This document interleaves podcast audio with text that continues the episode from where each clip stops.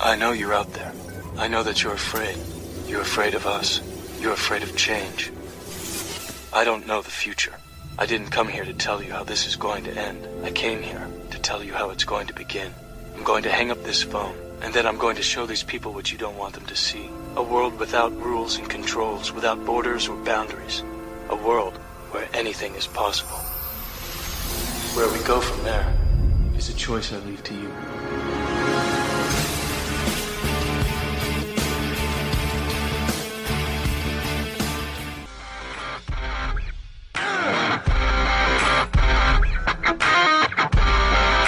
Connecting the dots of the Constitution for you like no one else can.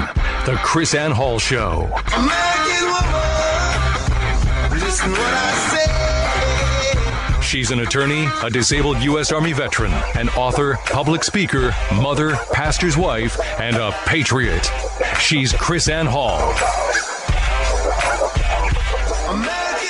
Rise and shine, liberty loving patriots. Welcome to the KrisAnne Hall Show. KrisAnne Hall here, K R I S A N N E H A L L dot com. Liberty over security, principle over party, and truth over your favorite personality. Well, this is our Saturday edition, our double dose of Constitution and truth and principle, not fake news, not political party agenda, not propaganda. And I have with me my husband and co host, J.C. Hall. Welcome to the show. Glad to be here. it's like I caught him in the middle, in of, the middle a, of a yawn. A yawn. we are, uh, we have just had the most amazing week. Can? I- I just want to use that superlative today. The most amazing week teaching all week long at the River School of Government and the Bible, uh, the River Bible Institute here in Tampa, Florida. The students are amazing. Uh, it's like 200, isn't it? Or it's more like 300. I don't, I don't remember how many we have Not sure. somewhere f- between two and 300 students we have been teaching all week constitution principles american history we've been showing them how they've they've had their their history their heritage stolen from them. And i'm not talking about african heritage. I'm not talking about chinese heritage. I'm talking about american heritage Right. stolen from us. Yesterday yesterday i taught them um, um no no no thursday thursday i taught them about the forgotten mothers. Wednesday you taught them about a stolen american black history. And that was an amazing that was i i've had had students come up to me and tell me that was a life changing class. Yeah, I, I can imagine. uh, you tell tell our people a little bit about that class. Because Um, I think that it's important. It's a class that we're going to be teaching at Liberty First University uh, very very shortly. It, it is a life changing class, and uh, the audience, our our listeners, do need our Saturday listeners because a lot of them are different than the Daily Journal listeners. They shouldn't be. If you are only listening to the Saturday show, you're missing out on a lot. Remember, we have the Daily Journal that runs Monday through Thursday in podcast form, and you can find that at krisannehall.com. You can find that at Spotify. You can find that at uh, iTunes and Google Music Play. It's on YouTube Monday through Thursday. Your daily dose of current events in the light of the Constitution and principle and uh, absent of the political party agenda. So you taught them what? Give them the title of the course so they know how to find it at Liberty First University. Yeah, so it's a course I, I hope to compile into a book so we can put it in people's hands as a tool. It's called More Than Victims America's Black Heritage. And uh, I kind of, I think the, I took the inspiration from a book written by William Cooper Nell, who was Frederick Douglass's publisher for the North Star. He also published for uh, Garrison's Liberator. But he had a book called The Colored Patriots of the American Revolution. And this book was previously used as a textbook, eh, a standard textbook in the American education system. So Wow. people learned this information. Um, and it, it's That's what they call the progressive agenda. yeah. So it- Progressively it put more and more lies into education, progressively steal the history, progressively change reality. Exactly.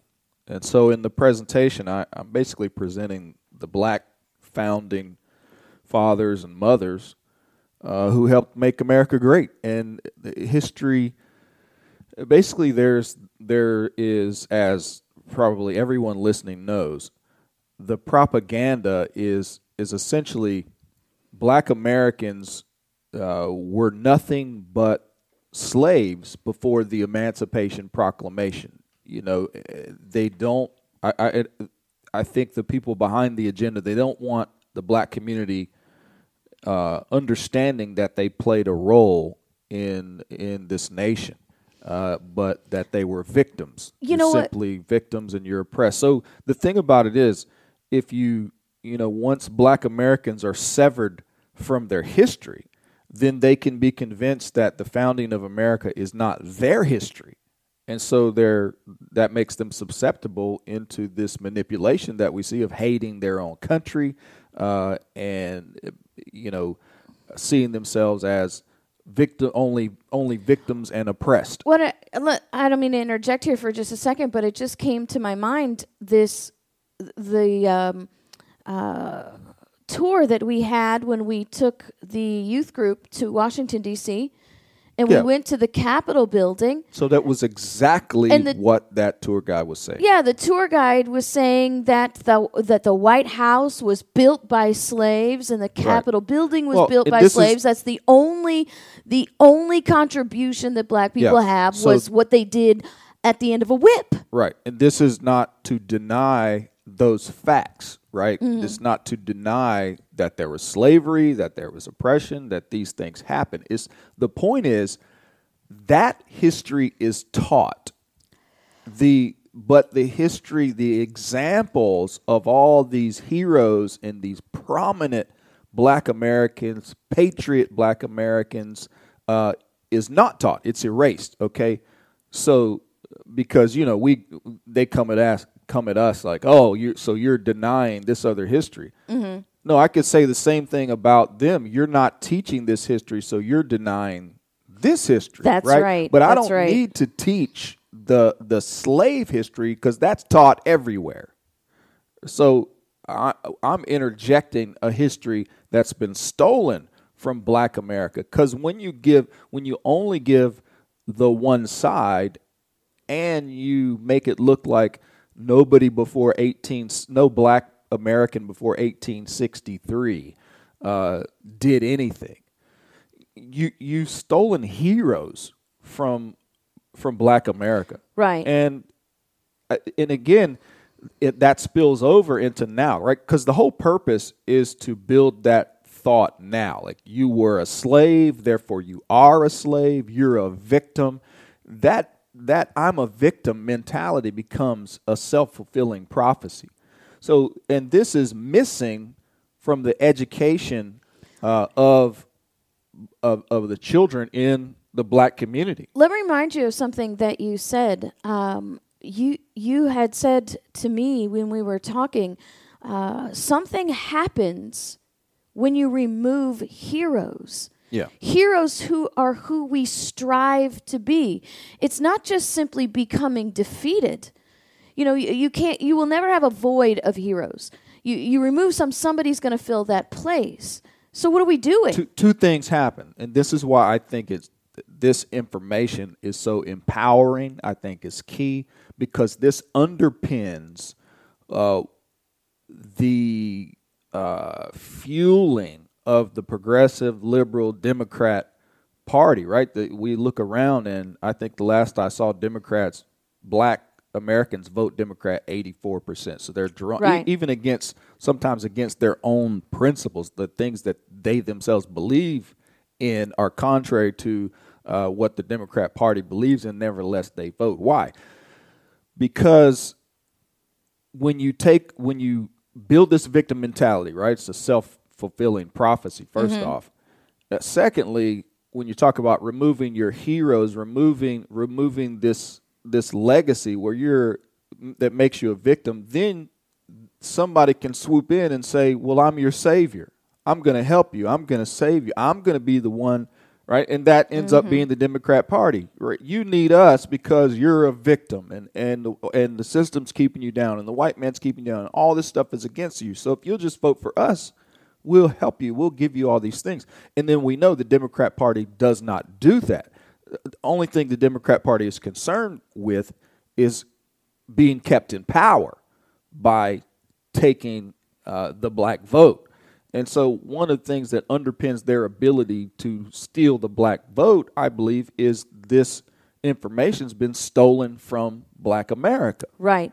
Right. So you you so I believe if if something like this is taught consistently in let's say black education, you know, this is passed on to the children and, and the people know this, uh, then it then it rips out that foundation for the liberals to to uh, to recruit so many in the black community and convince them, you know, we need to be your savior because you're Right. a victim. Because Right. if you get this information, if this information is is uh, you know a, a standard part of what Black America knows, then they know we are a part of America. This is our history. I'm not going to hate my own country because it's not Right. this monochromatic Right. history. And number two, I don't need you as a savior and uh, you know to to be my provider and this and that because I'm empowered looking at my history and my legacy of powerful, influential people who who contributed to America, who built America Amen. in Hallelujah. spite of slavery in the context of this oppression. That didn't stop them. And- Right. and it's not going to stop me. And so, and that's what the students were telling us when we we gave this presentation and got feedback from so many of the students, and the black students. You know, that was the mindset they walked away with. Some of those guys that said, "Man, this is life changing," and we said, well, "What do you mean by that?" And this is exactly what they told us, mm-hmm. and it was. Well, I know this history, so I know what I can be. I know what my community can be because it's what we've been all along, but we've been convinced that we're nothing but victims. Right. And so we now play that role so that we can be manipulated and controlled. And, and the guy said, I don't have to let that happen anymore. Well, that is awesome. When we come back after the break, I'm going to tell you about uh, some more of this, and then we'll get into the current events.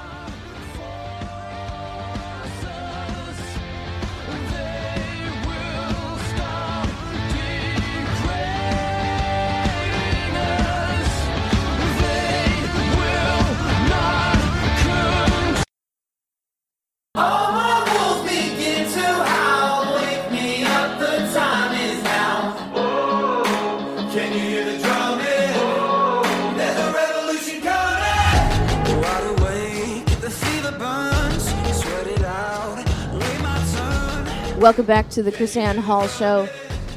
You you have to know what you just heard is absolutely true. You have to recognize, you have to admit that we've been lying to our children for decades. We used to tell the truth. Now we lie. And I have to say we because your money, our money funds the public education system whose job at this point based on their curriculum is to lie and that's just the truth. And i and i don't want to hurt anybody's feelings uh, but when we teach the truth like the class that i taught at the school at the college here this week about the history of the education system what happens? What have you seen? I'm going to ask you your personal experience. What is your personal experience that that happens to people in the audience when i teach this class publicly the history of the Oh, american the- education system? Yeah. So, uh, well, it's usually pretty disturbing to most people. They're they're shocked. Uh, again, just like uh, I think that the classes with three of those classes that we taught this week, they're shocked with how much they've been lied to. how did the teachers respond Well, I you know I've mentioned before that you first taught this thing in uh, in Gainesville, and we had there were several teachers, lifelong teachers, retired in the audience, and one went outside and and was throwing up. and Yeah. Another lady was was weeping uncontrollably. It come, to me afterwards and said, uh, she said, I can't can't believe I'm so ashamed of what I participated in f- for so many years and, and what we've done to these children. And so th- they're shocked, you know. It's just like I, you know, I went through the education classes uh, in college, coming out of, you know, basically being an instructor for the Navy for so long, and then uh, coming out for the psychology degree, and, and initially had taken uh, many of the, the education classes that they that they give to teachers, and you hear all all these names: John Dewey and Wilhelm Wundt and G. Stanley Hall, and all these guys are heroes as they teach this. yeah. And then in your presentation, you you quote, and it's not like we're telling our opinion. It's just Right. like anything else, and you're quoting them from their own journals and what they say about children, what they say about the purpose of education and what they're doing and what their goals are. And, and these guys are not heroes. They are some of the most wicked, devilish, evil people to ever exist. This guy, the father of modern American education system, it is it is disgusting and despicable how they viewed children, how they viewed their students. Mm-hmm. And so, you know, th- and this is the thing. This is uh, when we talk about knowledge as power and how it can have powerful change and transformation, and, and then when you put it into action, you know, Right. Um, to to to reveal, and again, just how you teach and we teach everything we teach from the words, from the mouth Right. of the people, the mouths of the people we're talking about. That's why we say truth, not fake, fact, not agenda. Right, because and that that's the thing. You know, it's it's funny. I remember the guy who interviewed you, Washington Post or whoever it was, and you gave the presentation to him, and you, he listened, and and he, it was like he got to the end and said, "Well, I really can't disagree with anything you're saying." right. You know, it was just the fact that I don't like certain things. You know, Mm-hmm. it, it was it was really disagreeing with the founders, not not with you. I mean, and, and so that's the thing. What you when when you take the Constitution and and the whole notion is it's because we don't follow the Constitution. It's because we don't understand and follow the principles of liberty Right. as at the root of all of this dysfunction uh, in our government, in our economy, in our in our uh, in the social realm, and all these things we do. That's at the heart of it. And so that how we present everything we present is not here's what JC thinks about it, and here's what KrisAnne thinks about it. No, Right. it's he- here's who built this thing and said this thing. Listen to their words, Right. and understand the principles from from the people who who uh, who basically uh, boiled this stuff down and passed it on to us. You know, And when I taught uh, about the forgotten mothers, it became very, very apparent and obvious to everyone that the same thing that we've done to the heritage of black America, we've done to the heritage of women Exactly. in America with the exact same goal, with the exact same purpose to keep us enslaved, to keep us defeated, and to keep us obedient.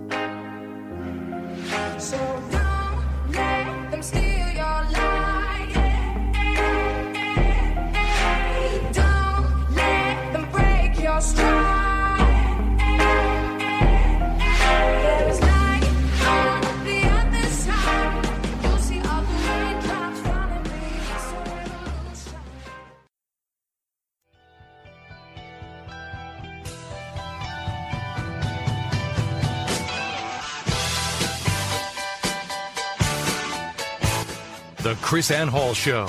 She's Liberty's lobbyist.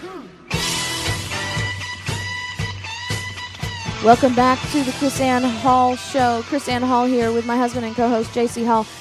Remember, you can find the courses that we've been talking about at libertyfirstuniversity.com. You can find a good portion of what we're talking about on DVD at libertyfirstuniversity.com called the Forgotten Founders course. JC's courses is is more complete and goes beyond the revolution. uh, with the Black Heritage. Uh, it's going to be such a powerful class. The Forgotten Founders class that I teach uh, has has some Black Americans, has a has a lot of women, and even some Hispanic uh, influence from uh, Spain, and and uh, it's just we are a multiculturally uh, comprised uh, union of states, but that doesn't mean that we're not Americans. And I think that's that's the problem that we have here. Every Yeah, other place on the planet, we were having some a conversation with some people who were who who were Cuban, and about you had gone to Cuba and you were looking around at the people in Cuba and they're black, red, yellow, and white, and they all believe that they're Cubans. Yeah.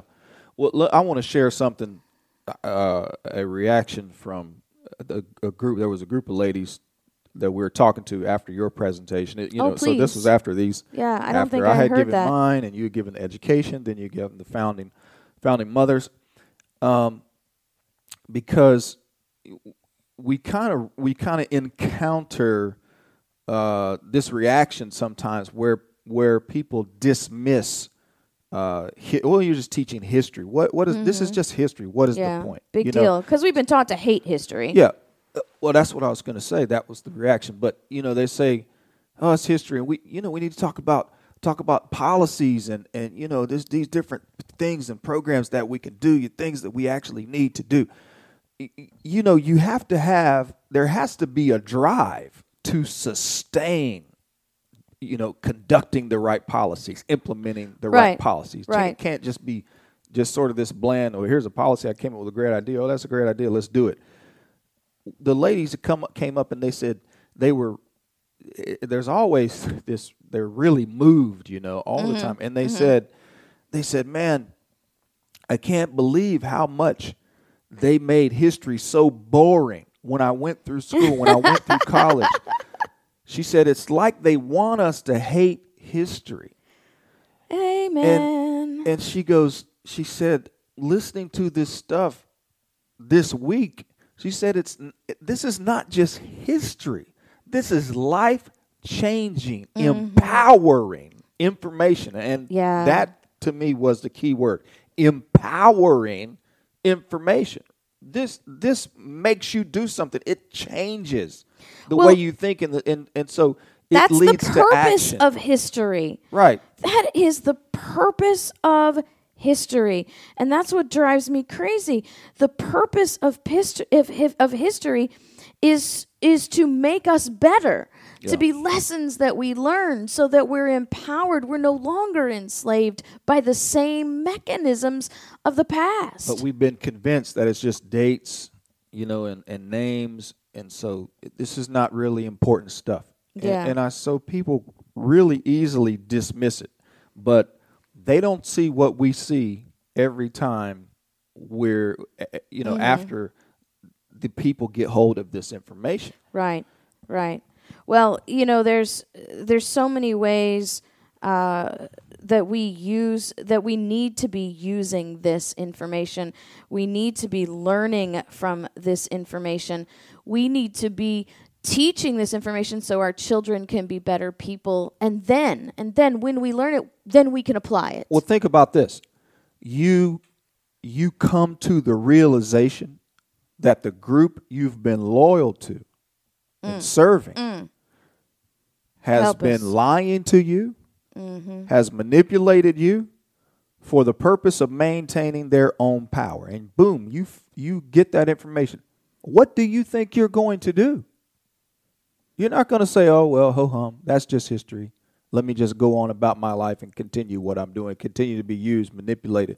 No, that's not going to happen. So, I, I I'm it it it, it is um, unfortunate how people dismiss the importance of this information. No, this is life changing, and th- this to me, like I said, you put something like this in the hands. It, it- this is in every black household. Yeah. I mean, this gets at the foundation of the system that is using them and manipulating. them. Which is precisely why it's not in the system. Right. It's precisely why Exactly. we we will even be demonized by teaching this at all, right? They'll be coming at you and saying, "Who are you to teach Black history?" Well, that's and, that's why I have my family photo album Right. as a slide when I go to teach this because then they don't know how to handle me. right. Here's right. this white guy from from from black heritage. What's going on? So they run out of criticisms and attacks to try to shut me up. Number one, they're not gonna shut me up because I don't care what they say. It's not about me. It's about the information, right? So you can say what you want to say and oh you shouldn't be teaching it. Well too bad i'm going to teach it. And then once the people get the information you can go check this. You can verify this. I'm, I'm just look just give me just let me give you an example really quick because I, I share this uh, with the students. And i mentioned to them these ought to be household names. And this is just a Right, sampling. exactly. this So is just a sampling. Here's the KrisAnne Hall uh, show pop quiz for our listeners. Do you know these names? Right, and particularly in the black community, this Mm-hmm. these ought to be household names. Every American should know these names, but black Americans even more so. And this is Mm-hmm. Right. just a sampling. Crispus Attucks, Wentworth Cheswell, Seymour Burr, Jeremiah Jonah, James and Hosea e- Easton, Job Lewis, Jack Grove, Boson Wright, Eleanor Eldridge, Phillis Wheatley, Peter Salem, Kalo Stedman, Cuff Whitmore, Cato Wood, Prince Estabrook, Caesar Ferris, Samuel Kraft, Lemuel Haynes, Pomp Blackman, George Vashon, James Lafayette, Pomp Fisk, Grant Coop, Charleston East, Titus Coburn, Cuff Hayes, Charles Reason, Fanny Jackson Coppin, William Cooper Nell, Thomas Downing, George T. Downing, James McCune Smith, Frederick Douglass, Caesar Dickinson.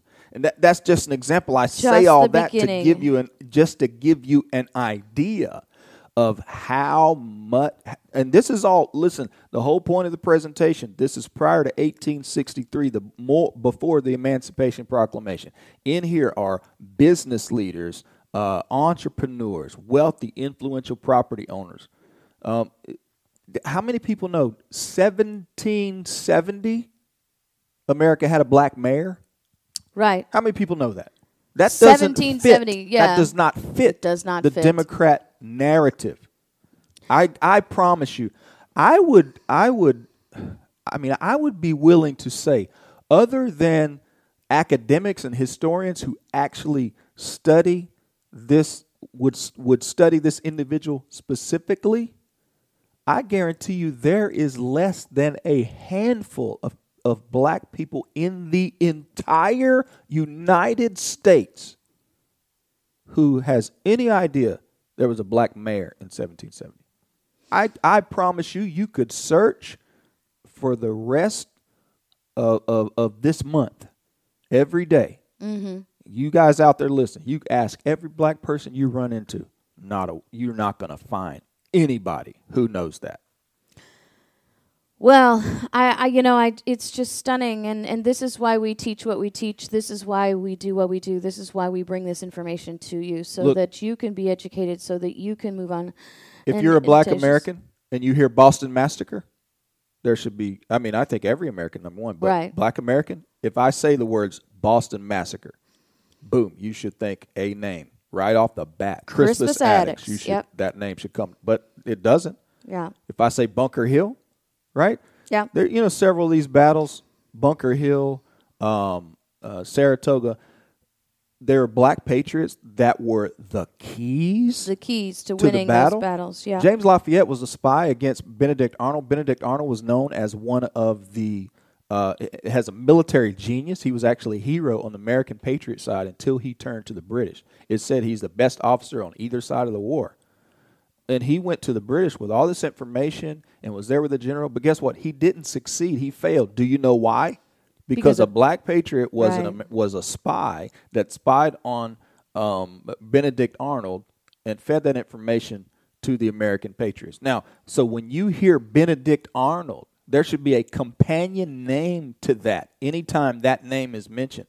James but it- Lafayette. But it's not. Yeah. So it's astounding how much has been erased. And I'm telling you, this information is incredibly empowering if, if we if they get hold of it. And if we're totally honest, then we must admit that there is uh, a lot of information that has been erased, and not just simply cultural but factual. Most people today have, have very little understanding of politics, have very little understanding of of the Constitution, a very little understanding of the Bill of Rights. And there's there's a story that I want to share today that's sort of uh, that that wraps a lot of these things up into the same uh, into one lesson. And I want to remind everybody that in March of 2016, actually March 1st, 2016, Donald Trump had a rally in Kentucky, specifically, and this is a fact that is, is very, very pertinent to the story, specifically at the Kentucky International Convention Center. So Donald Trump, uh, during May uh, May of 20 March March of 2016 would have been primary time, right? Yeah. So we're in the primaries.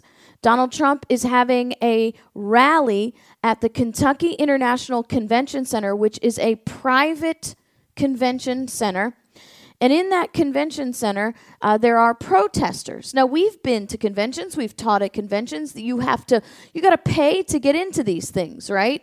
Because they're being privately held, and people are are paying to get in and people have to pay for the food they have to pay for the venue they have to pay for this so they have to recoup that money so you it's privately held uh, privately uh, owned and it's a primary a prim- let's get this because these are very very relevant controlling facts eh, for us to understand the story a, a uh, primary held rally for donald trump now, at that rally, there were some protesters. And at that rally, these protesters tried to, to effectuate the heckler's veto to shout and shut Donald Trump's speech down and interrupt and disrupt this private function. And when we get back, I'm going to tell you what happened just the other day because of that.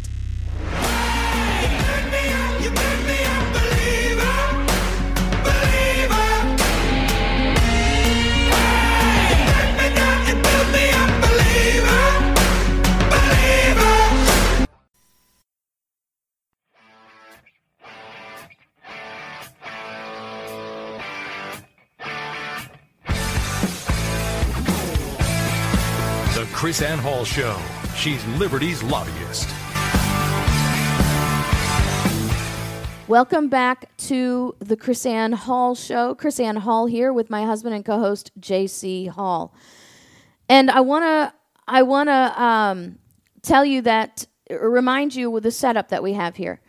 We have a primary um, rally held in a private uh, venue put on by individuals as a private function that you had to pay to get into.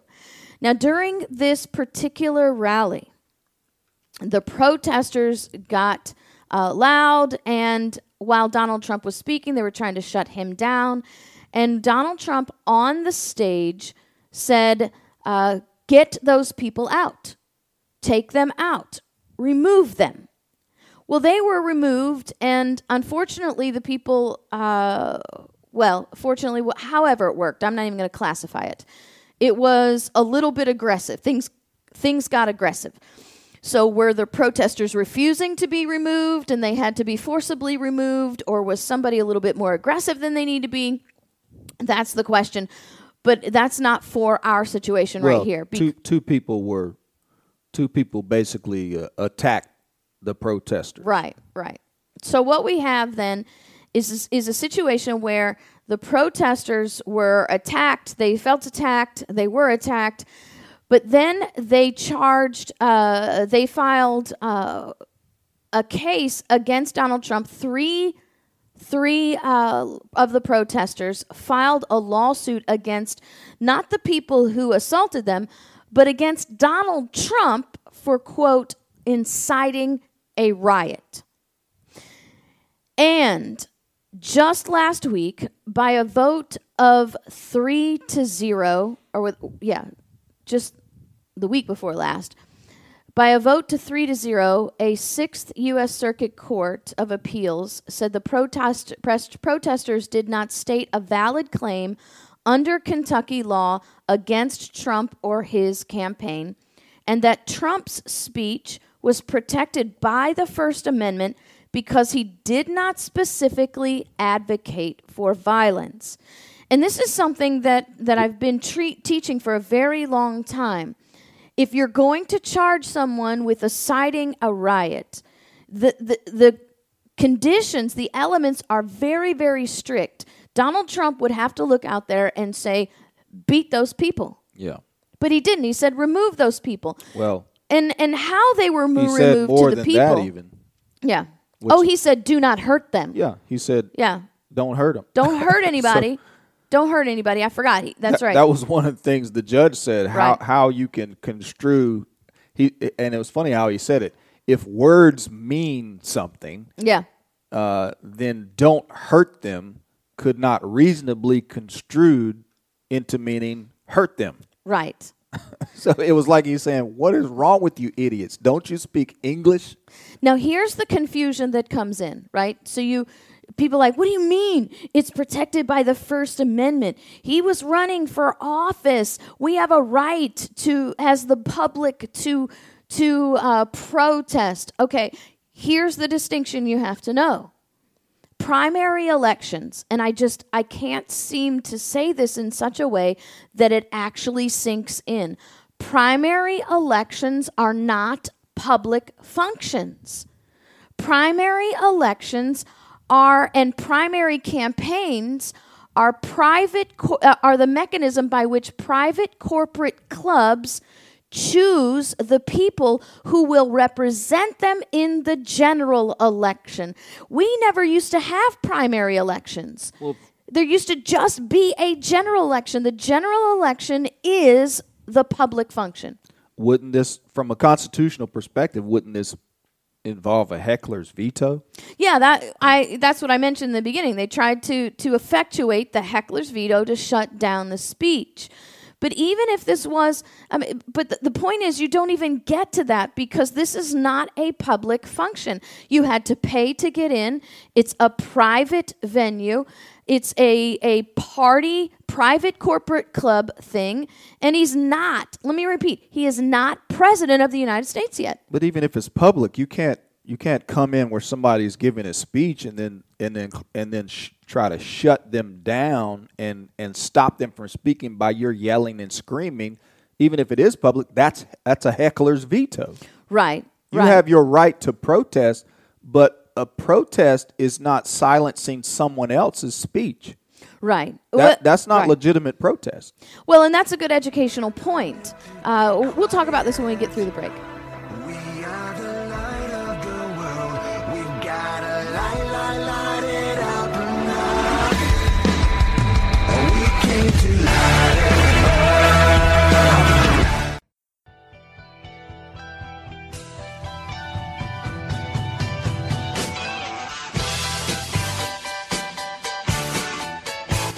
The KrisAnne Hall Show. She's Liberty's lobbyist.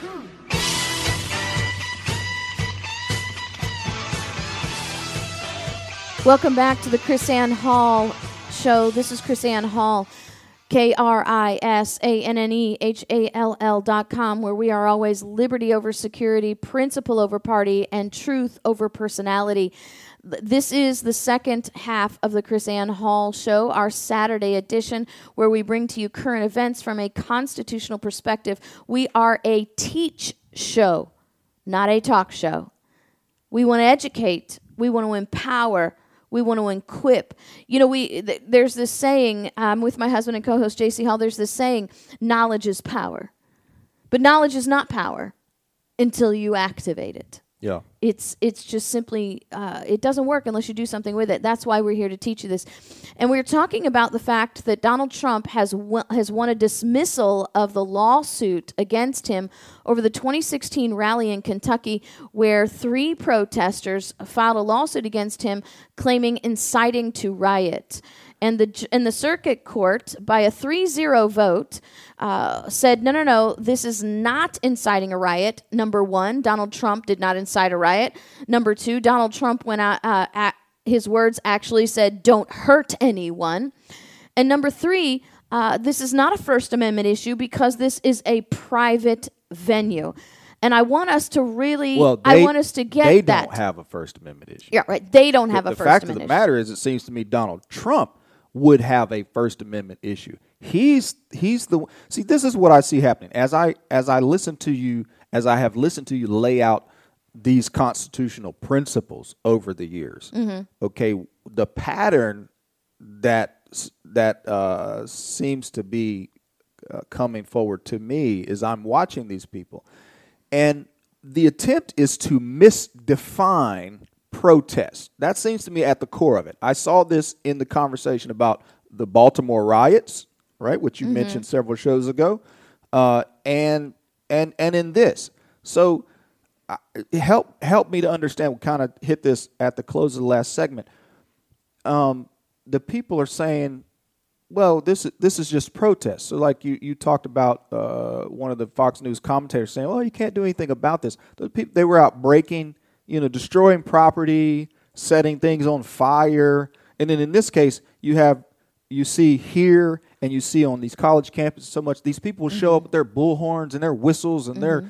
air horns and, and, and yelling and screaming, and tr- and essentially by this commotion and this noise and all their activity shutting down the speech mm-hmm. of the speaker.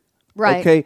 And they're calling that protest. So are these things under the Constitution? Is that protest? If you're destroying property, setting things on fire, and, and using your actions to shut down the speech of a speaker, is that properly defined as protest? No, that is not properly defined as protest. Uh, if you're if you're if you're being destructive, if you're hurting someone, if you're destroying private property, if you're destroying public property, that is a crime. That is not First Amendment. That is not free speech. And, uh, and then if you're doing these things to stop the people from from being able to speak, then it's then it's not. You, have once you is that have, also would that also be a crime as far as that? No. That's a what I'm saying is is that a uh, not not a crime. I meant what I mean to say is that grounds for the person to have a uh, have a oh. Let- and by the way, I, I guess I should add to this where the police do nothing about it, right? Mm-hmm. And they allow these people to do all the screaming and yelling and shutting down the speech of another. Does that person who's speaking then have a claim under the First Amendment when when these officers and the people say let those other people shut them down and do nothing about it and say that's okay? Do they then have a claim?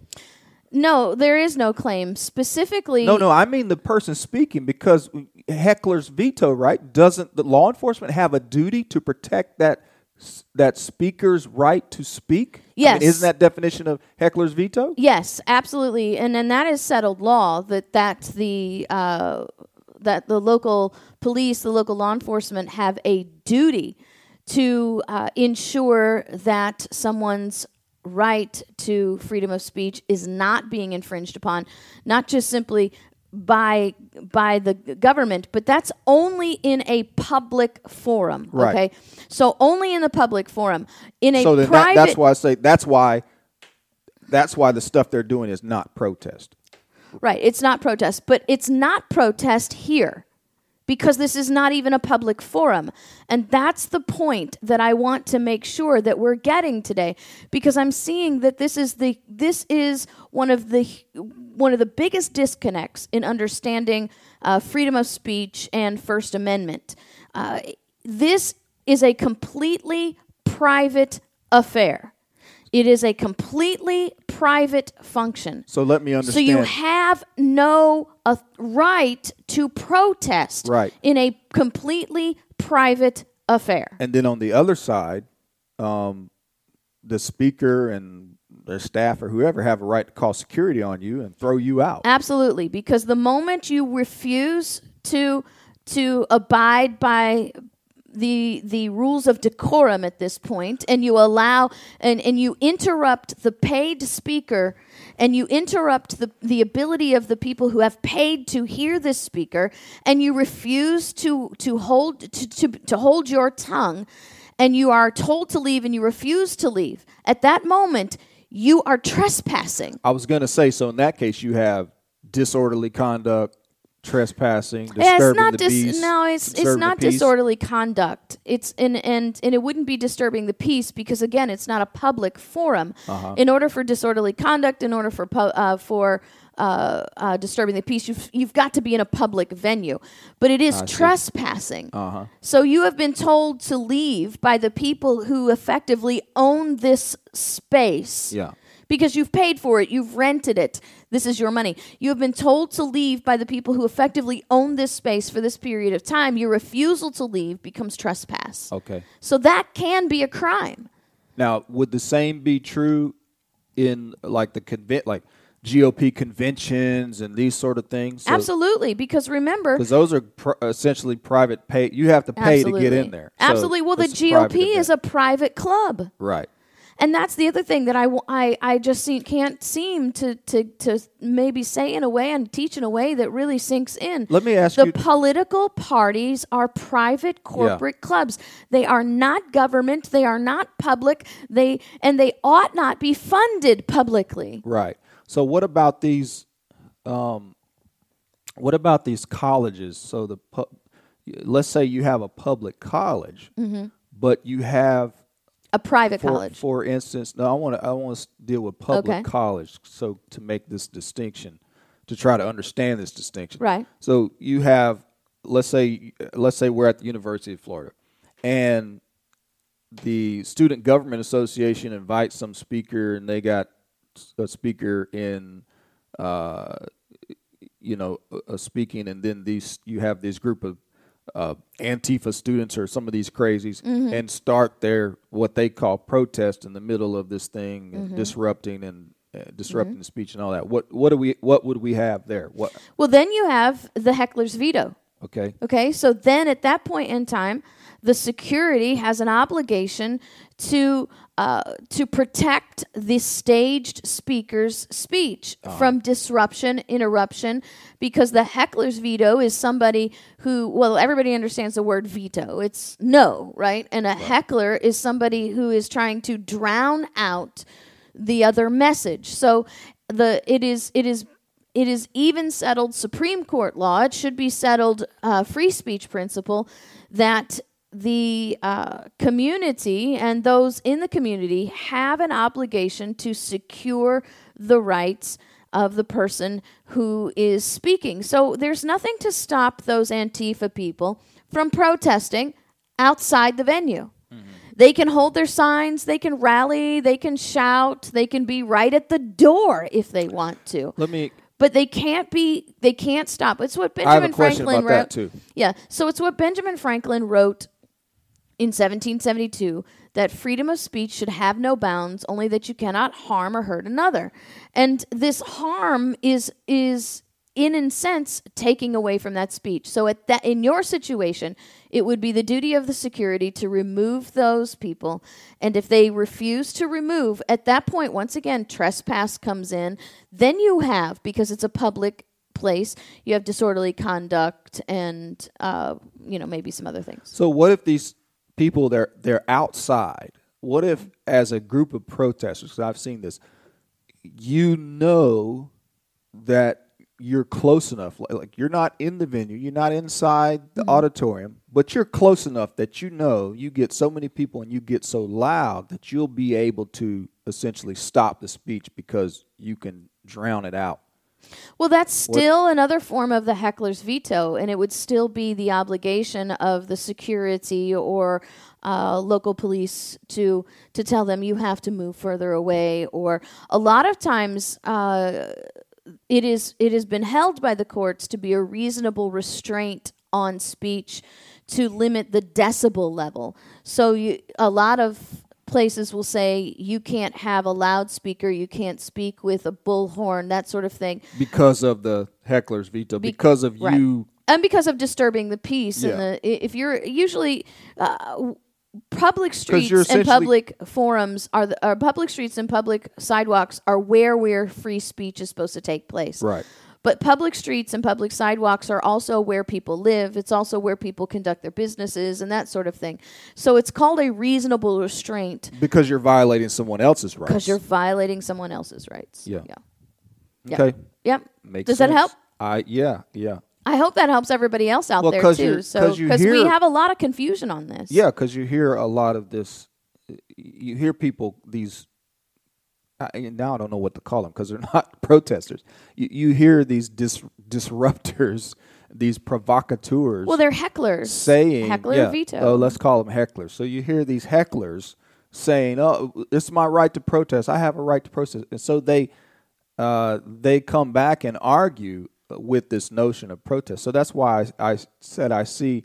It seems to me that I see uh, the attempt to redefine, or at least the misuse of the term protest, mm-hmm. and I think on the one hand it's because of ignorance and then on an, on another hand I think it's intentionally It's trying bullying. to change is Yeah. to bully people into into a different definition. Where else in on the wor- in the world can you get a, a talk show that teaches you about the First Amendment?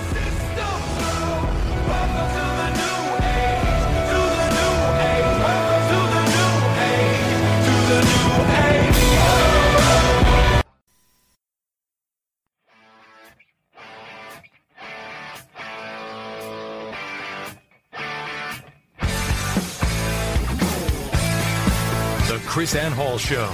She's Liberty's lobbyist.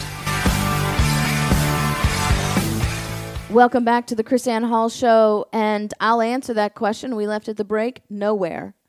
Nowhere but the KrisAnne Hall Show.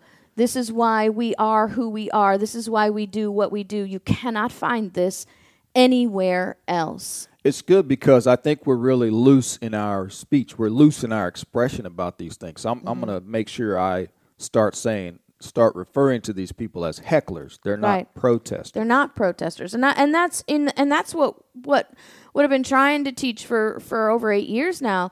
We've got to understand that how we speak makes a difference. and it, it well it's interesting because you'll see you'll see it in the articles you know that that's reporting the articles that are reporting on this will say a group of protesters did this and that when and then when you look at their actions they don't meet the definition of protest yet the their actions become associated with that label Right. and so it blurs the lines and and messes up the understanding uh from a constitutional perspective what Right. protest really is Well, that's this Reuters article that I that I found about the the dismissal of the inciting riot lawsuit. Reuters says, quote, US President Donald Trump on Tuesday won dismissal of a lawsuit in which three protesters accused him of inciting a riot. We had a private venue. correct. Yeah, we had a private venue with a private group and a privately paid speaker. Yeah And so that is not a protester. Correct. That That's a heckler. interloper. three hecklers Yeah, three hecklers. he won a case against three hecklers not three protesters But you're right. I never really, I never really thought about it to that depth. When you when you call them protesters, then it makes people associate free speech with what they're doing. Maybe that's why I'm I'm fighting this uphill battle because we don't speak correctly. no These are not protesters. These are hecklers. Well, and, and I think some of it's through ignorance and some of it's through intent. There's a manipulation of Yeah, language absolutely. that's purposeful, uh, and then there's a misuse of language Mm-hmm. uh, that's based on ignorance.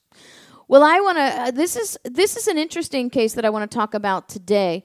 Uh, next, it, and it it melds free speech with the right to keep and bear arms, and it it it, also sort of proves amusingly in my mind that California has been in its progressive slot for a very long time.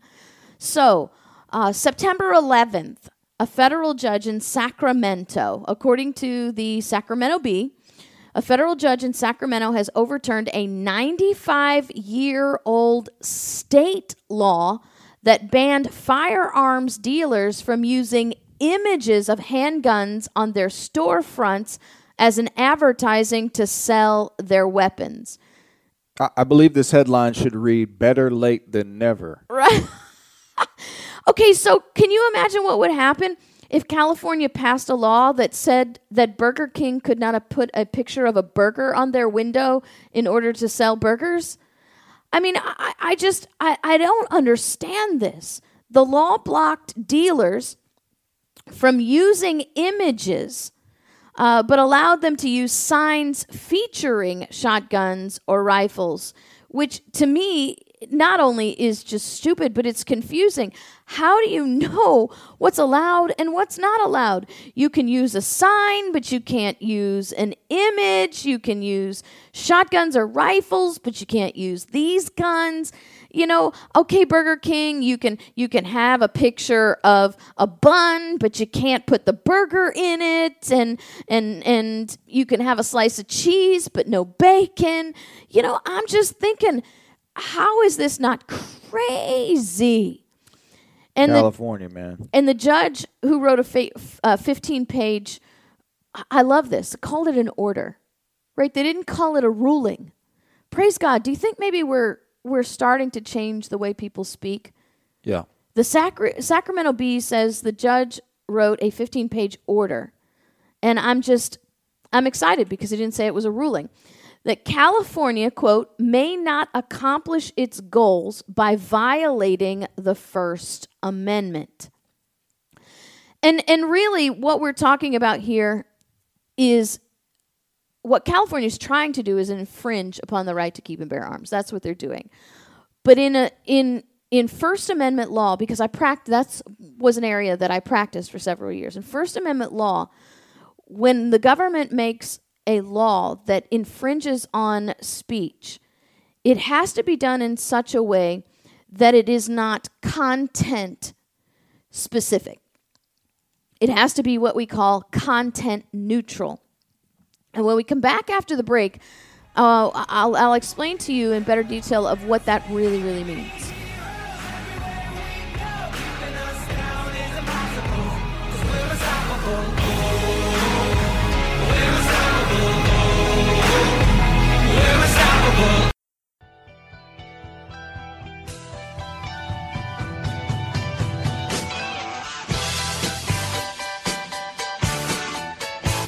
The KrisAnne Hall Show.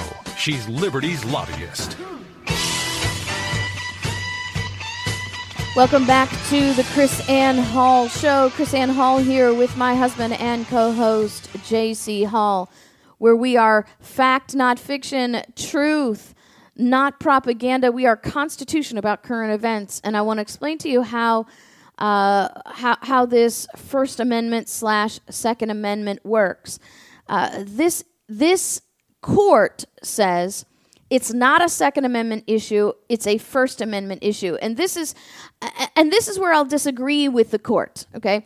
I will disagree with the court because look uh, the controlling issue yes may be first amendment. The controlling issue may be a freedom of speech issue a, a, a place where the government is making a law that is not, and I use this phrase before the break, content neutral. But in fact, it is a right to keep and bear arms issue because the purpose of the law, and I don't think anybody can deny this, the purpose of the law is to limit the people's right, uh, the, the people's ability to keep and bear arms. And so what we have now is a, a the court saying this is not a content neutral law. And what that means is if the government is going to create an ordinance that in any way shape or form infringes on someone's speech, they must do it in such a way that it doesn't target one ideology, one opinion, uh, one perspective over another. For example, uh, you cannot create a law that says you can have a billboard as long as that billboard doesn't talk about Jesus, right? So if you have a billboard, our, our, our county ordinance regulation on billboard says you can have a billboard that's that's four feet by six feet and it can be 75 feet above the ground and we have all these things and it cannot have deliver a religious message that law would be a violation because it is not content neutral.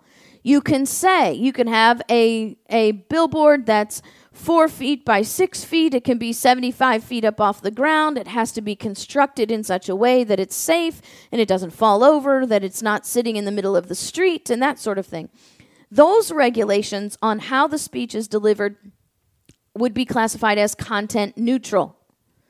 But the fact that the city would say there will be no religious message now violates the content neutral, and now it's absolutely un, uh, unconstitutional. And I say that not only from a national perspective, from a state constitution perspective as well, because state constitutions are are practically nearly entirely uniform when it comes to these uh, natural rights issues. So what we have now is the Sa- is Sacramento, California, overturning this law that has been in place for 95 years. So for 95 years, I wonder, and, and it doesn't say. I don't. I wonder if it's never been challenged before. Why would this law for stand for 95 years? Or is this yet another indication of what happens when the uh, when the Supreme Court begins to change its perspective? Now, after 95 right. years, we have a Supreme Court that they know will not uphold something like this. So the so the lower courts Fall fall, in into line. lockstep, Yeah. right? Because remember, I've said this before. There is nothing more humiliating, and I don't care what they say. I've I've worked with judges. There's nothing more humiliating than being overturned especially overturned by the Supreme Court. If you are a judge, a federal judge, or a U.S. district judge, or a state judge, or whoever, and you are overturned by the Supreme Court of the United States, that's like a peer review saying you're dumb. You're so dumb, we had to correct you because these are supposed to be basic principles. Yeah. Well, I think in the like in the Ninth Circuit, when you have a majority of these lefty loons, that if there's a majority there, they band together and they take it as a mark of mark of pride. They're so messed up. Mm-hmm. But yeah, I think on the individual level, as a general rule, you're exactly right. Because people would say, well, why do we see the Ninth Court or Ninth Circuit, a Court of Appeals, al- always overturn whatever? It doesn't seem to stop them. And I, I Right. think that's the explanation. You you because you have a group of those loons together that take it as as a mark of pride, you know, to be to be contrary to the Constitution. you know, gave a lesson yesterday or or Thursday in at the River School of Government about how Supreme Court justices are appointed. And a lot of people have a lot of misconception. I would say majority of Americans have a misconception on how how uh, district court judges are appointed. Uh, you know, you say the Ninth Circuit, and they think, well, the Ninth Circuit is what it is because that part of the country is so liberal and uh, that that court is who it is because Obama put most of those people on the bench. But in those two statements are built on false premise to begin with. Number one, the the circuit courts don't have to be compiled of judges that come from that geographic area. There is no requirement in the Constitution that the circuit judges come from the area in which they practice. Number two, Obama appointed no one. I'll just say that because I can say that without equivocation, hesitation, or mental reservation. Obama appointed no one. The Constitution of the United States, under Article 2, demands that the president nominate, but it is the Senate who appoints. You don't like who's sitting in the Ninth Circuit? You don't point that finger. That's not the president's fault. That's your senator's fault. We need to start putting the responsibility where the responsibility is due. And speaking about responsibility of the courts, I want to play a short video for you. Uh, it's a video for us, obviously, but it is a um, it is uh, an audio for you. And I want I want to point this out to my husband JC because he's going to be able to actually see this. And then I'm I'm this is Ruth Bader Ginsburg giving an interview at George Washington University uh, very recently.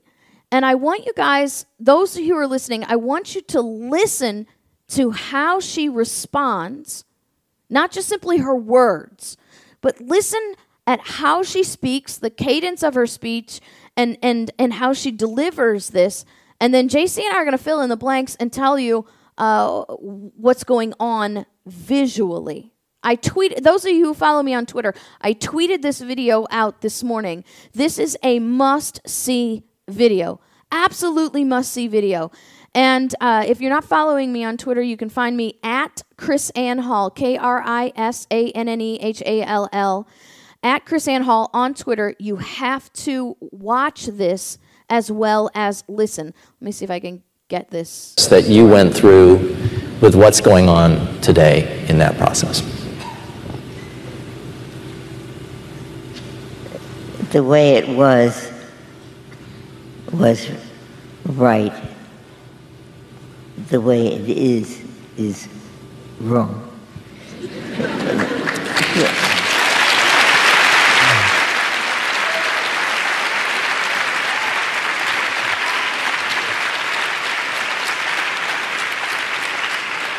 The, the atmosphere in 93 uh, was truly bipartisan.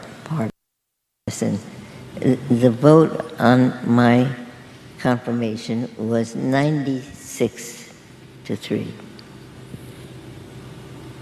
Even though I had spent about 10 years of my life uh, litigating cases under the auspices of the ACLU board, uh, ACLU, and I was on the ACLU board and one of their general counsel. My White House handlers asked me questions about my ACLU affiliation. They were very nervous about it. And I said, forget, forget it, just forget it. There's nothing you can do that will lead me to badmouth the ACLU. Mm-hmm. Now, I want to be as respectful as possible. I'll say it. She ain't gonna last long. No. My goodness, she's like death warmed over. Okay, so here's my point. this woman has no business being a Supreme Court justice sitting on the bench. No business at I- all. well, I was this, listening, I- I'm this like- is a Supreme Court. This is not a retirement home. Yeah. This is the highest court of the federal government.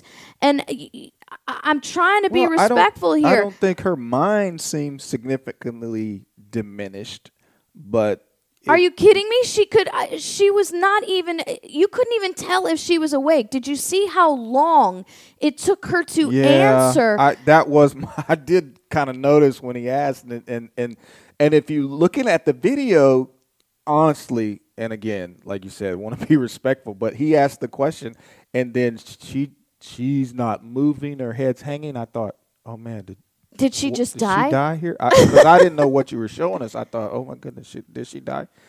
She, yeah, she. the whole time she's move. speaking, she can barely move. barely she's sitting head. in the chair. Her head is her chin is most her chest. literally leaning against her chest. She can barely lift her head off her chest. Wow. Thank her for her service and help her go home. Man, This is the highest court of the federal government. There ought to be a standard here. And I'm you know, I'm not I'm not one that's going to push for term limits for a Supreme Court justice. I'm going to push for impeachment when it's appropriate, but for goodness sakes here people, let's be reasonable. I can see the headline: KrisAnne calls for death panels for the Supreme Court. Oh, right. No way. I, I don't have to call for a death panel. The woman is practically the she- death panel already. She is not going to be there much longer. You know, I having pastored and been around death, you know, you you can kind of look and see there's a point where the vitality starts to leave a person and they're not far from leaving this world, and that's what it struck me looking at her and listening to her. Man,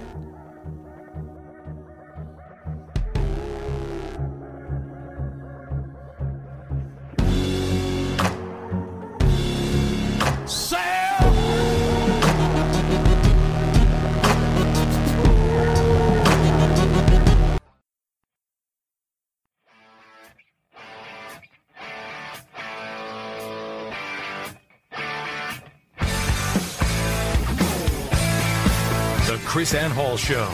She's Liberty's lobbyist. Welcome back to the KrisAnne Hall Show, our last segment of this wonderful Saturday show, Constitution and Principle and Party.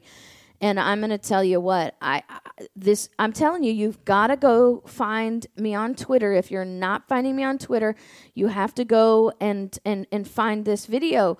Uh, I, I I looked for it at other places uh, this morning when when I was doing the research for the show, and I couldn't find it. I didn't have a lot of time, so maybe you will. But it, maybe it they is on Twitter. maybe they don't want her seen like they don't want this widely public, published to Maybe. be seen like this. because this is is I'm sorry, JC. When I saw this, this was disturbing to me. Is this disturbing to you? I mean, this is disturbing to me from a humanity perspective because my heart breaks for her. It really does.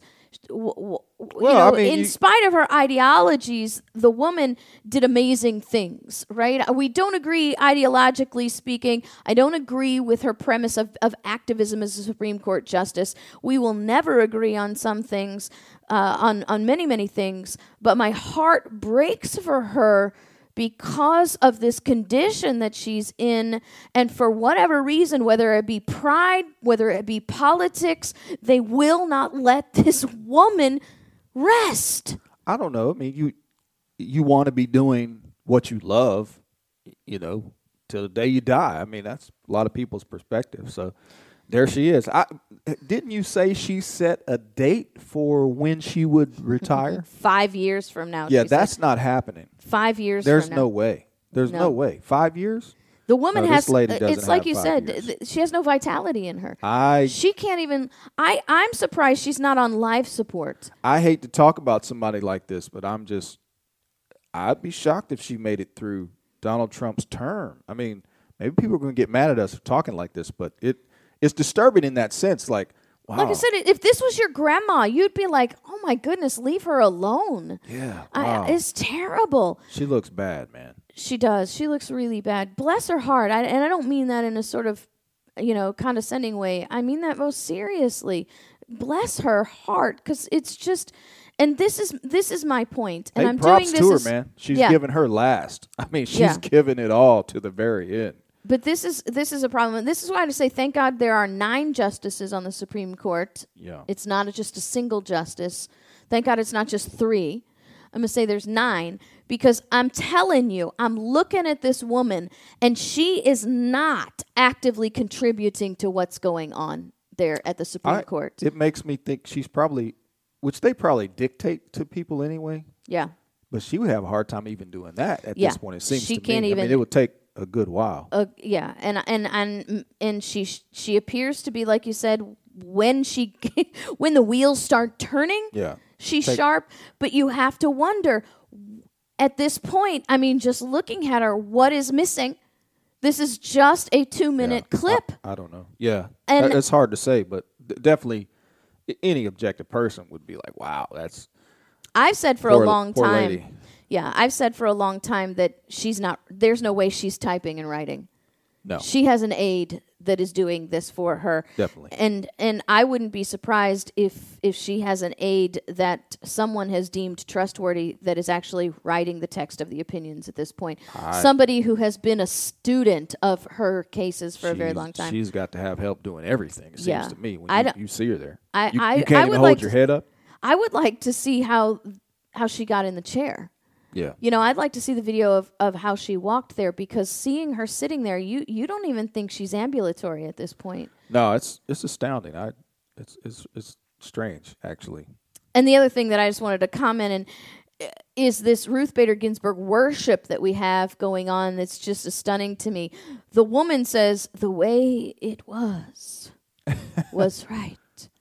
The way, The way it it is. is is wrong. Yeah. Yay!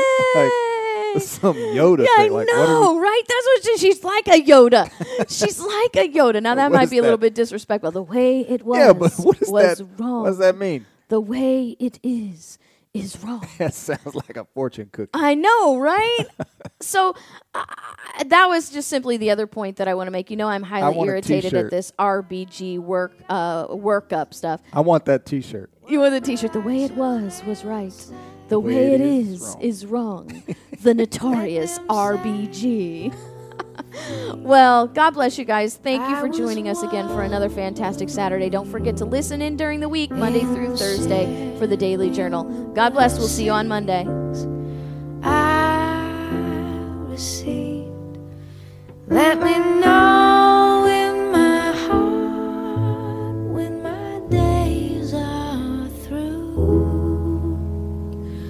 America.